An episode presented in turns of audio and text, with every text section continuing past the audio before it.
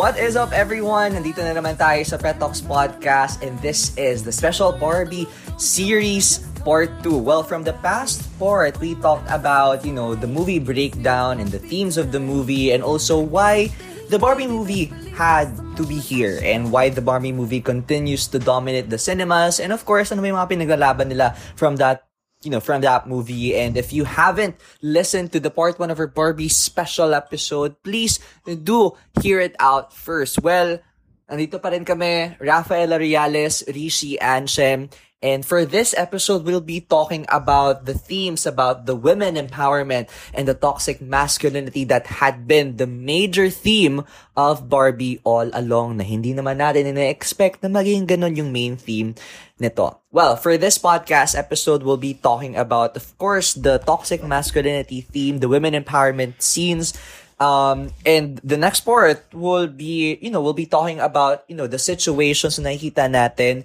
in the Barbie world, in the real world, ano yung pagkakaiba nun sa isa't isa.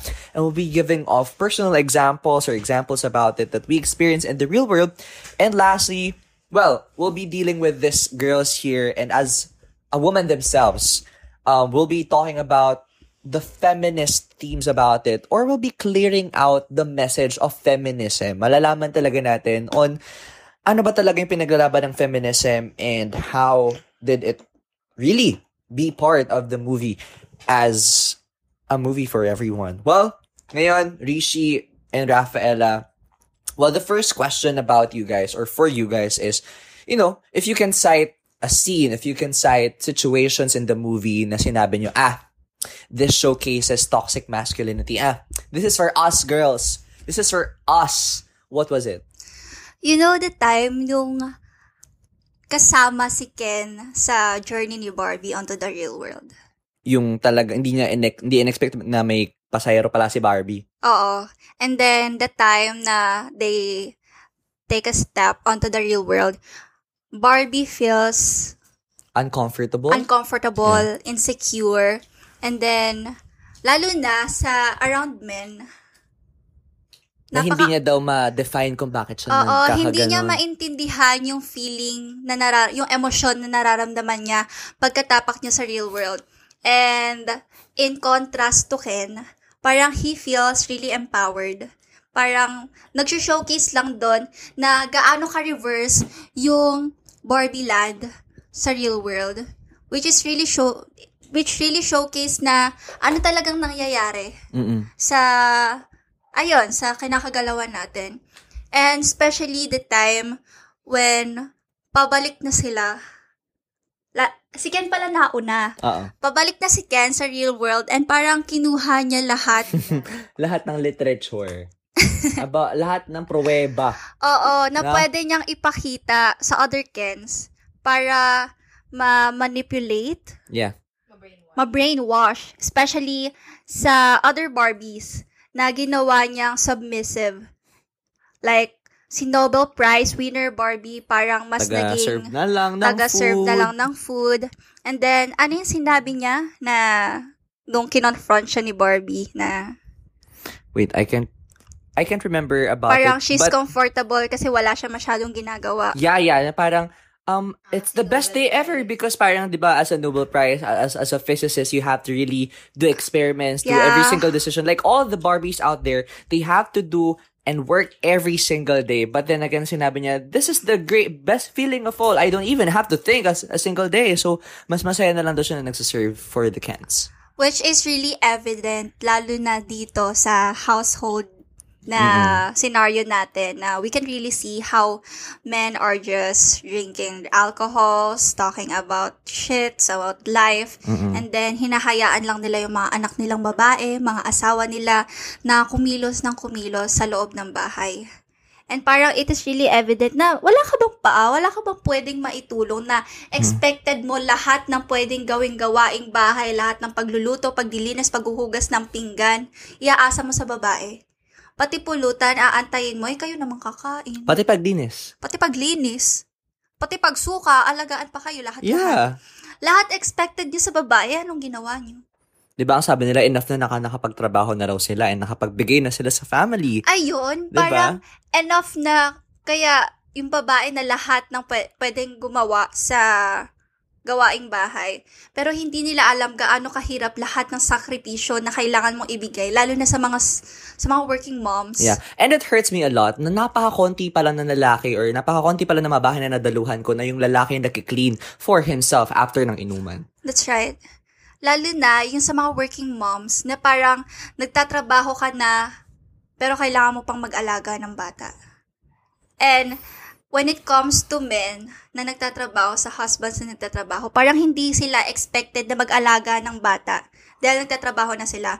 Pero in contrast sa women, na kung nagtatrabaho ka, kailangan maalagaan mo rin ng maayos yung anak mo.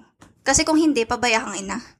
Pero kapag lalaki ka, and then parang super pabaya ka rin sa mga anak mo, parang napaka, ano natin, napaka, Like- justify natin. Like, okay lang. Okay lang. ba? Oo. I don't know the reason why, pero it's our first nature reaction. Oo. Even before as a kid, ba? So, you know, yung nabanggit mo kanina na sinabi mo na when Barbie went to the real world, meron siyang na-feel nakakaiba na sabi Yeah. niya, eh ako lang naman to, bakit kailangan ko maramdaman to? Parang, was it, it, it really shows na even wala, even though wala kang kasalanan, Mm-mm. Even though you are enough personally, but then again, you go out, you expose yourself, people see you, and feel na parang ang dami mong kasalanan. Na-feel conscious ka sa Diba? tingin ng mga tao Like, around was, like, in that sense, was that the feeling that most of you, like girls and other women, feel? Like, parang, di ba yung, naramdaman ni Barbie na even though wala siyang kasalanan, even though hindi niya alam yung kung anong ginawa niyang mali, when she entered the real world, she feel insecure, even though she feels secured about herself. Like, parang, ganun din ba yung nafe-feel nyo yeah. as woman? Yeah, kasi in the Barbie land, Barbie land, right? Yeah. Sa Barbie land, parang walang expectations yung kapwa nila Barbie sa isa't isa. Kasi they have their own shit to do. Ah, kasi they have their own shit to do. Parang meron silang, parang mind your own business na lang. And what I love about the Barbie movie is the women have their own parts on how to dis- to cement themselves in the society. Like walang inggitan. If you if you're gonna be a senator, Napaka-empowerful kasi you are a senator, aura. diba? If I'm a doctor, I'm a doctor. We help each other here to Yeah. build up the society. Ah, parang napaka-empowerful ng... Empowerful? Empowering.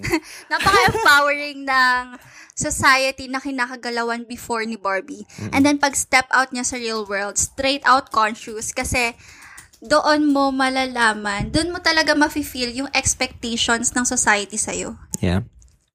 So, how about you, Rishi? Like, what are the things that you see na, oh, it represents the men. Mm, it represents us women. Um, siguro nung yun nga, sobrang may nakita ako na pa, na post again na parang nung 'di ba sobrang parang simp ni Ken na, ah, well, any other Ken. Parang wala silang sariling identity na sa Barbie world. Like, yun nga sabi parang, it's always Barbie and Ken. It can be just Barbie, but never just Ken. Yeah. Yo, tapos ang parang naging response ni Ken after being empowered is imbes na parang ang una niya sanang ginawa pagbalik ng Barbie world na, oh, we're being oppressed in their case, mga Kens. Parang, imbes na nag-demand sana siya ng equality between Kens and Barbies, what he did is parang, ni-reverse niya lang. Parang, parang, he, he get, not get, parang like, kinuha, ano ba yan? Get na nga. Yon, he took away everything from Barbie. Imbis na parang, you could have just asked for justice, na sana may place din ng Ken sa, di ba, sa Mhm. parang court nila. Par- parang sana may roles din ang Kens and they're not just like parang Sims or they're not like just living Yeah. like behind the shadows of other Barbies. Para sana inas ni Ken na magkano sila ng sariling identity without having Barbies. Ang ginawa niya is parang kinuha nila lahat. They Mhm. they turned the Barbie land as Kendom, 'di ba? So yun parang yun yung parang ayun yung nakikita ko na why the Barbie movies being called anti-men rather than just us women trying to communicate to the world, to the society na we also want our own place. Like, we, we do not just want to live off of men's shadows. Kasi, di ba, sa society, sobrang prominent na pagdating sa marriage, for example, women are like properties.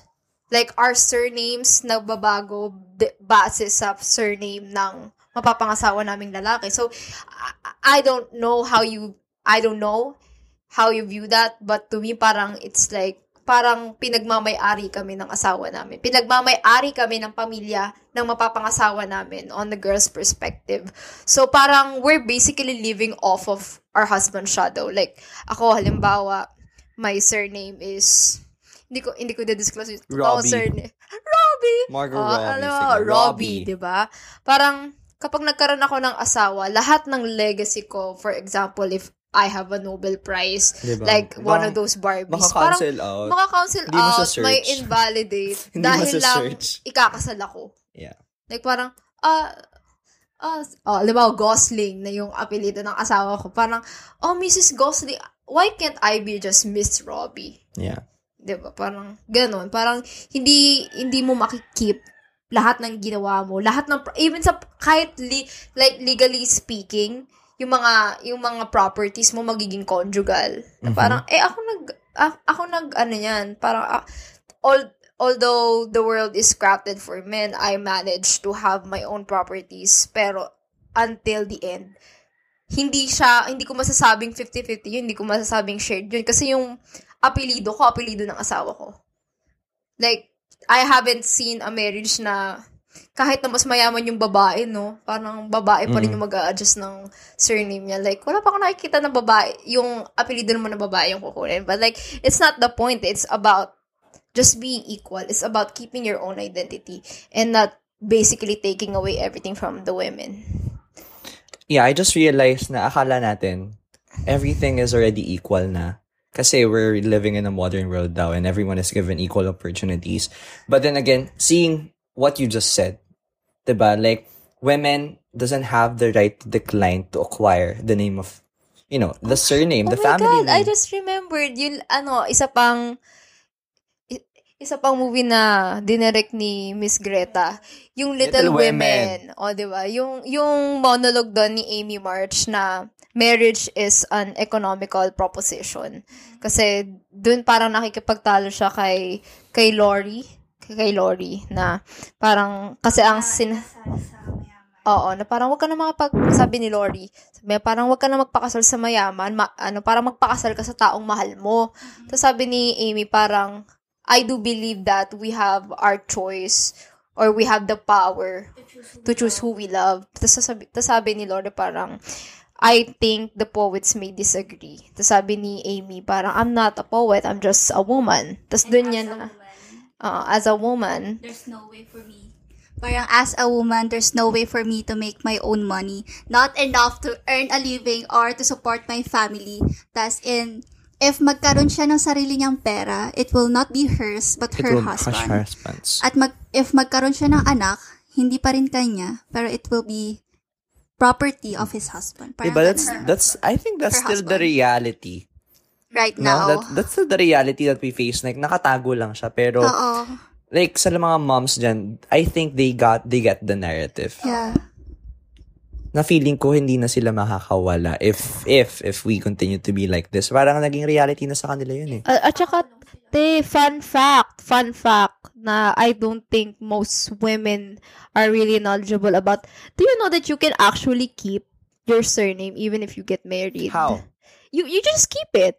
Like, alam ba, ako, apelido ko nga Robbie. Or, Ra- Mm. I'm just Robbie. Ah, Kahit, ma- kahit ikasal ako. Like, there should be no, ano, kasi, ka, ang dami, well, may mga kilala ako na nagkikip.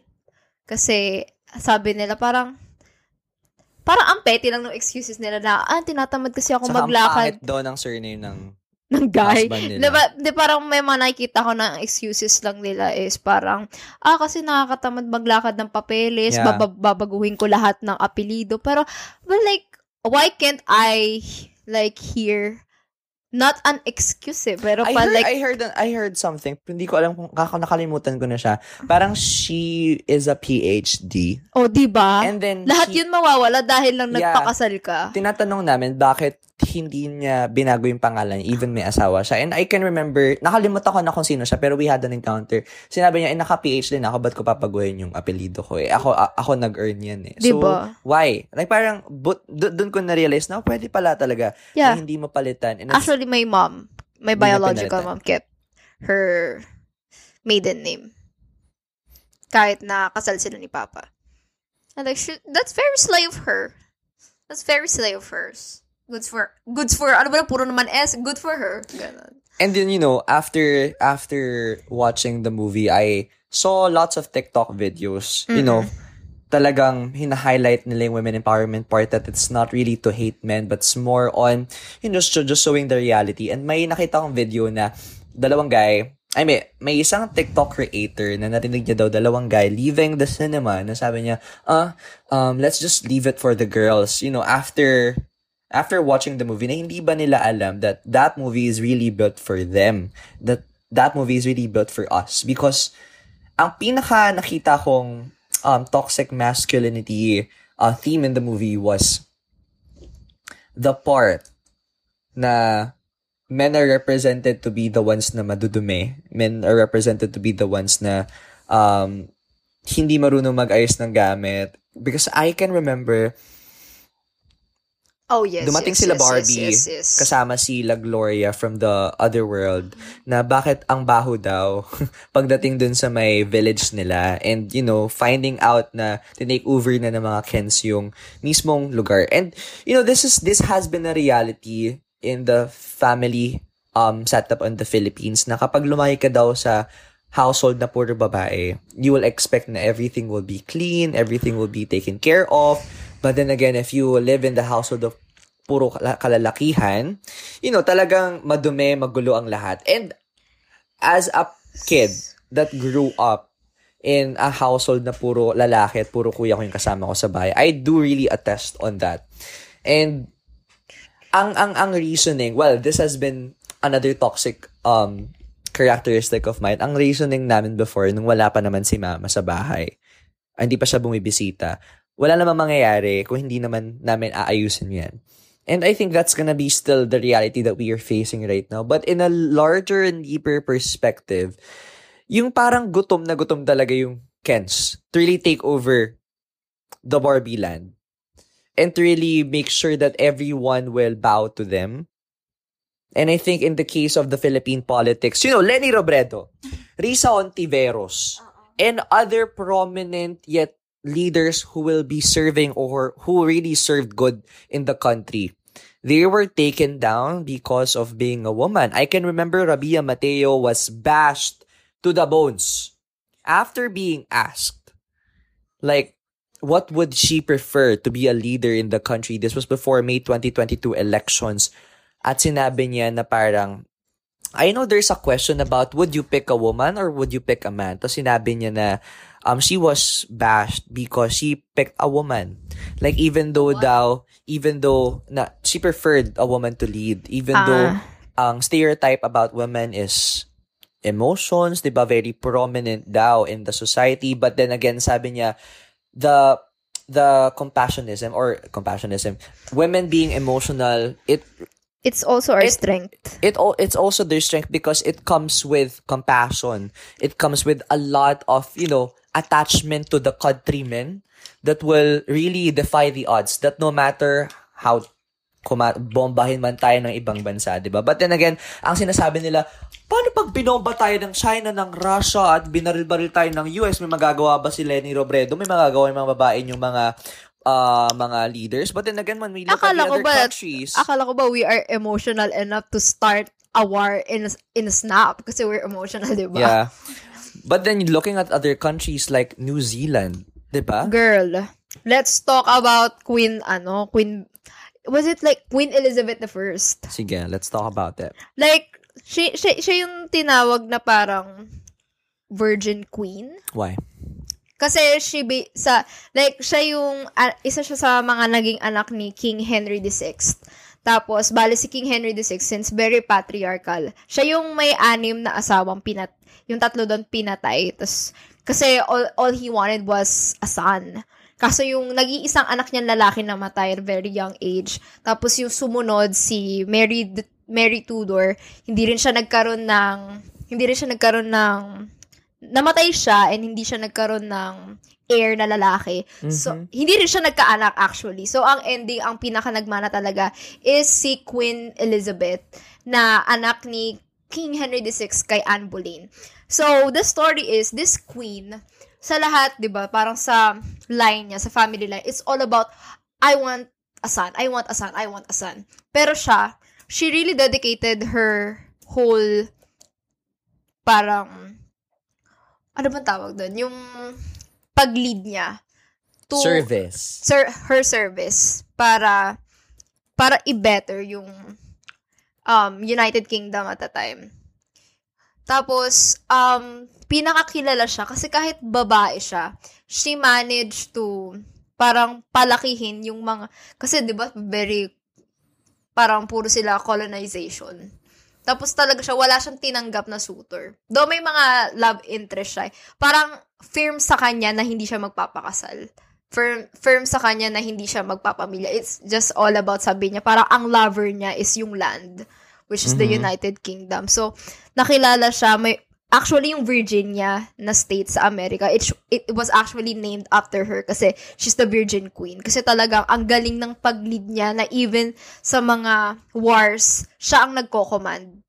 And that's on being a woman. Na sinasabi nilang emotional siya. Pero actually, ang dami niyang kingdom na, ang daming kingdom na nakuha. Ang dami niyang kingdom Na na, na-conquer. na na-conquer during her reign.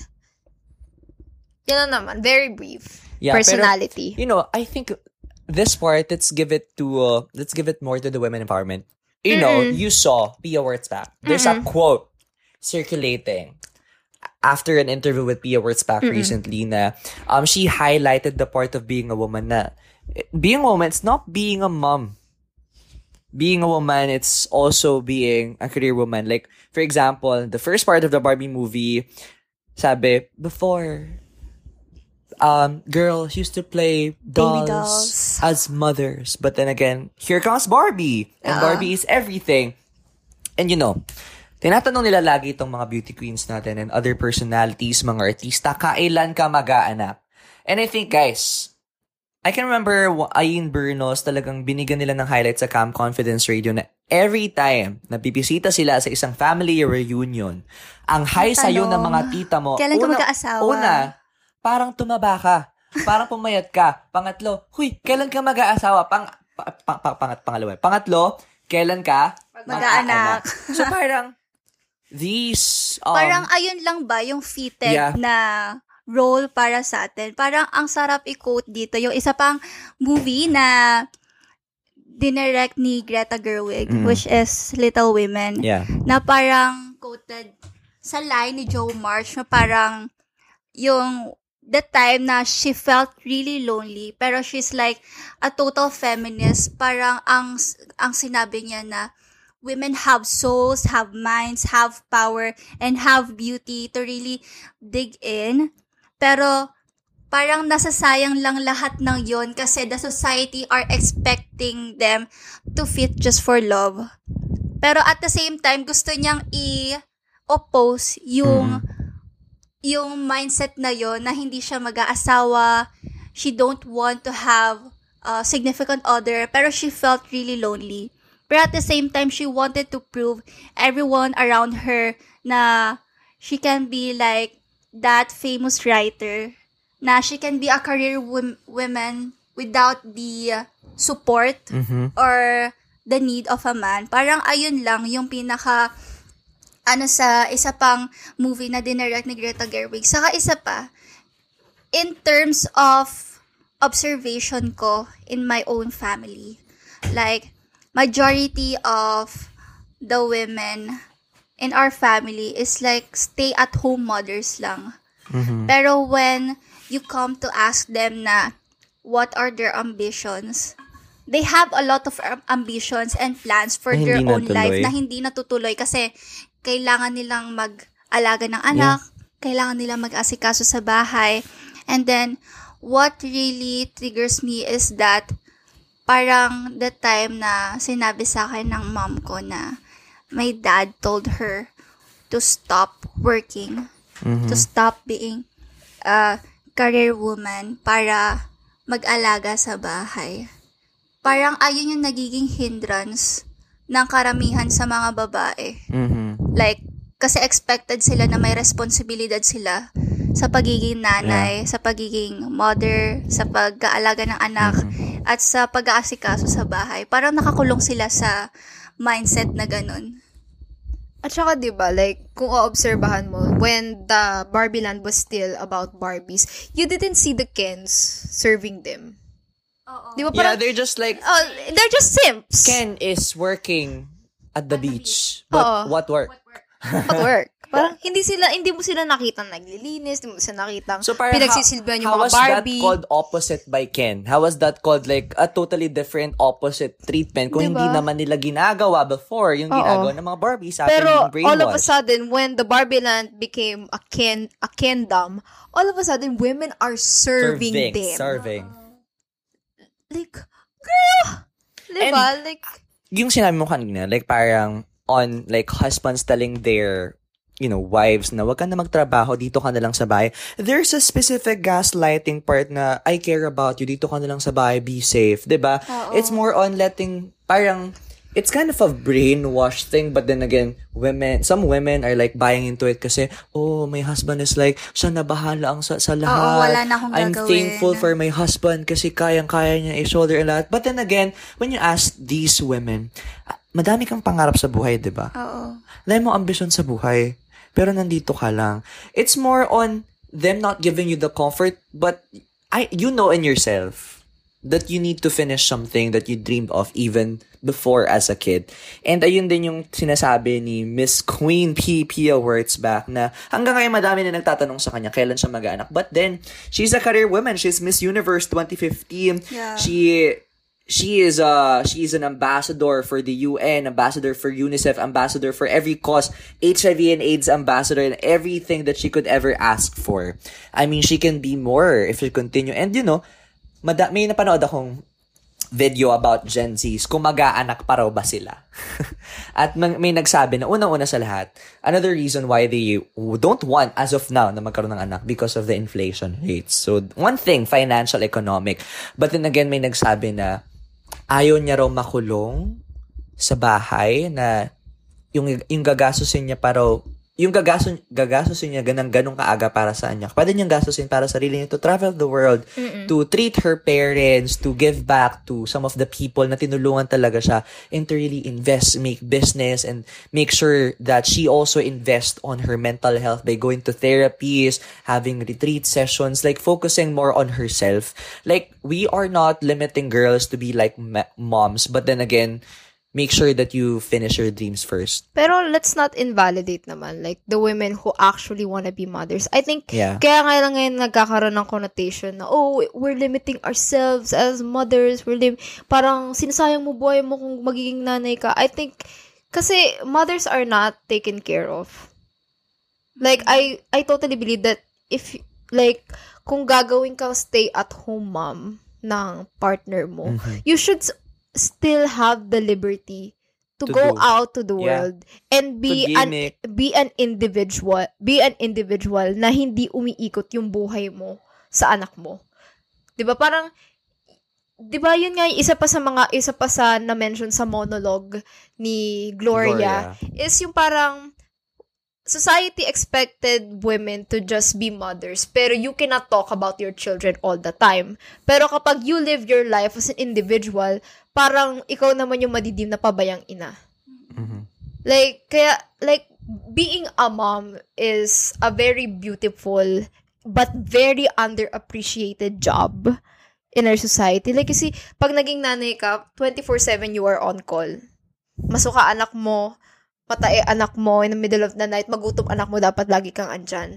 But when you are in a cor- corporate job, you're just 9 to 5. Meron kang, meron kang time to rest, meron kang day off, meron kang paid leave, meron kang benefits. But kaya nakukulong sa bad light ngayon yung pagiging mothers because we are taking advantage of women. We are taking advantage of mothers na parang, oh, it's your job na eh. Tapos meron pa akong nakitang video sa TikTok na, you've been riding on my income for 10 years. And he is talking about his wife who is a stay-at-home mom. Na parang, girl, you would not have a home without that woman. You would not have those beautiful children without that woman. How dare you and the society talk so badly to these women na hindi lang nabubuhay, sila yung nagbibigay buhay. We would not be here without mothers, without our mothers, di ba? Yun lang naman.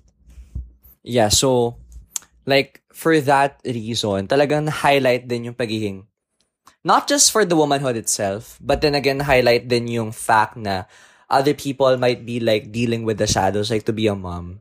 And at first in the Barbie movie, we thought that the story was all about the kid. But then again, it was all about her mom, Gloria. Oo. Na I think madami rin talaga siyang na-repress, tama ba? Na-repress na emotions before in her marriage, being a mother. And I think this part, like, what would you like to say to all the kids out there that are like, I don't know, Not just underappreciating their mothers? I think, oo, yun. Siguro kasi di ba para ang dali-dali nating tingnan na, "Ay, yung nanay natin bungangera, yung nanay natin masyadong praning, ano na na na. But like, kasi when, when you become a mother, it takes so much toll on their emotional well-being. Kasi, yun nga, you're expected to be, you're expected to be all over your kid, but not really all over your kid. Parang, I don't, see, parang ang sama, parang, it's so confusing how society expects women to just be right. Just right. Na maging nanay ka pero hindi ka papakabaliw sa anak mo. Pero kung kukuha ka ng yaya, that means that you're Pabaya not a good ka. that you're not a Diba? good mother. I think what I would say, especially to other women out there at my age or sa mga mas matatanda sa akin, na parang let's see, let's look at being a mother just like any other career. Like it's not it's not for everyone. It's not everyone's ending. It should not it should not be for every other woman like eh, like hindi lahat destined to be a mother. I totally believe that. And kahit lahat ng mga nanay na ngayon, I don't really believe that all mothers right now, I'm not invalidating your efforts, but like I don't really believe that all mothers right now deserve to be a mother. Mm-hmm. Ganon. Parang, yun, parang, I want, I want, nag-demand, I want the world to see, like, being a mother is just like any other career. May mga taong pipili maging ganyan, may mga taong hindi. And we should not pressure women na wag maging nanay or maging nanay ka. Kasi parang, parang may isang buong parang may isang buong whole lang yung pagiging nanay na parang, ay, ayaw ko dyan. O, ayaw, o, gusto Yeah. ko maging ganyan. Parang, let's look at it just like any other career na, oh, I wanna be a mom. Okay. Parang, oh, she doesn't wanna be a mom. It's fine. It's just like any other career na, parang, kasi I totally believe it's like a career. Kasi, itong labi, yung trabaho, maging nanay, sobrang hirap. Katawan mo, pagod mo, emotion, emotional well-being mo, lahat itataya mo sa Mhm. pagiging nanay. Tapos, kaya nga sobrang consuelo na lang yung mga yung mga just because flowers ng mga partner nila. Meron yung pa. yung mga ta, yung mga tatay nyo na nakikita nyo nag-e-effort tulungan yung mga asawa nila during their day offs. It's very like hindi I don't think minimal. oh I don't think I don't think na ano siya, I don't think na parang Tulong siya na malaki. tulong oh, parang it's a bare minimum. Kasi sobrang hirap maging nanay. Yeah, and Rafael, like, what would you like to to say in the context of you know, women being mothers, or even what do you want to say to other kids na having their own emotional withdrawal with their, especially with their mothers? Like, what would you like to say to them? Yeah, pero in terms of society, when it comes to mother, in relation to Barbie, what what's the name of the pregnant woman again? Rachel. Skipper? I think don't- Skipper. Letter S. Skipper yung, Yung na, pregnant na discontinue woman na Barbie. diniscontinue. I think that was Skipper. Skipper daw ata yung. Oo. Parang nagsho-showcase doon na how the society really don't want. Parang, hin- Parang nilalagay lang nila sa isang spectrum. You either want you either want to be a mom or you you don't. Parang hindi naman ganun eh. oo. You can be a mom and be a doctor. You can be Oo. doctor. Parang ang showcase nila is kaya nila di-discontinue yung pregnant Barbie is kapag you parang nag-visualize ka na you want to be a mother, parang hindi ka na suitable. for- suitable for, For other, other jobs. careers. Which is hindi naman. Kasi, even though kahit maging nanay ka, kahit kahit ilan pa maging anak mo, if talaga enthusiastic ka and passionate about what, what on reaching your passion, on reaching your careers, parang wala namang hihinto sa'yo. Mhm. Hin- parang hindi hindrance ang pagiging, hindi naman talaga hindrance ang pagiging nanay sa pag-abot sa mga sarili nating goals and parang passions. And ang nagkukulong lang naman talaga sa atin is yung mindset natin. Majority ng society, kinukulong nila yung mga nanay na, ay, may anak ka na, wag ka na magtrabaho. Mm-mm. And in terms of mother-daughter relationship, since you know guys, my circumstances, parang ang dami kong realizations Okay. na our mother are just parang little, little girls lang din sila na ang dami nilang aspirations sa buhay. Na, na nape-pressure din sila sa expectation ng kinakagalawan nila. Na parang especially din sa mga kids out there na parang hindi nila ma-justify minsan yung pagiging emotional immature ng mga mothers nila. Kaya parang, ay, mama ko bungangera, yung mama ko Hmm. parating galit. Tapos ang nilulook up lang natin yung mga tatay natin na wala namang ginagawa. I'm gonna lessen my voice here, guys.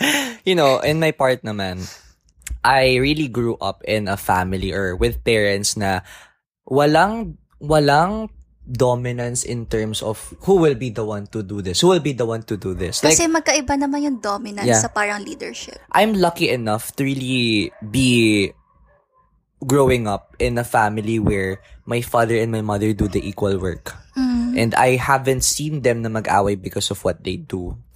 And siguro, siguro I grew up in that era of them. But before, my mom always tell me na, well, walo kami sa pamilya, walo kami mga anak niya. But then again, the thing was, we, ang sabi sa kanya ng mga friend niya dati, naku, maghihirap kayo kasi ang dami mong anak. Mm. But then again, they worked. They served.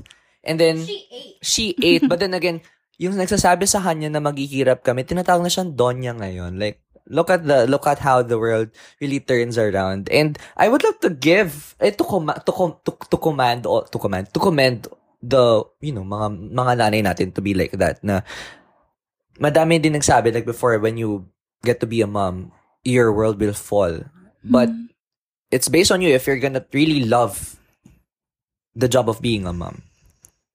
And, you know, seeing yung, yung nakikita kay mama ko to really magiging, magiging bungangera pa rin. Really, she's very ano, emotionally attached to our house. Like, alam mo talaga na komportable siya because it's her own, own heart. Like, talagang malinis lahat and everything like that. But then again, seeing, you know, in terms of relationship with mothers, I would say na iba daw, iba talaga. Iba talaga when it comes to the relationship of mom and the kids. Iba yung connection kasi ang sabi nila, sa amin kayo nang galing. So, kung ano nararamdaman nyo, nararamdaman namin. And madami na kaming naranasan na true yun na parang they, she really doesn't know about or don't know kung ano nangyayari sa amin. But then again, she feels something bad. Even though magkalayo kami. And that is something na hindi nakikita sa ibang type of work. The telepathy that we know about. To really care about all her eight daughters and sons. And I think, yun nga, sabi, that's being a mom, that's the greatest gift ever. Yeah. But then again, you have to be a certain this and th- certain that just to not be judged and to be deemed right by the society. So, yon ngayon natutunan natin and ngayon din natutunan ko na you know, in highlighting the fact to be a mom, it's your choice and it's something that is it's a gift. And it's something na, it's a decision that you have to make na hindi naman end all be all. Diba? You can be still everything while being a mom. And we have to call out Mattel on discontinuing Skipper. and that's it for this part two of the special Barbie series. Thank you very much in listening or for listening to this podcast episode series. We will be recording our last episode and that will be our message to all the young ones out there in relation to the Barbie movie. Maraming maraming salamat. See you on our next episode. Barbies and Kens. Bye-bye but I'm not sure now what I.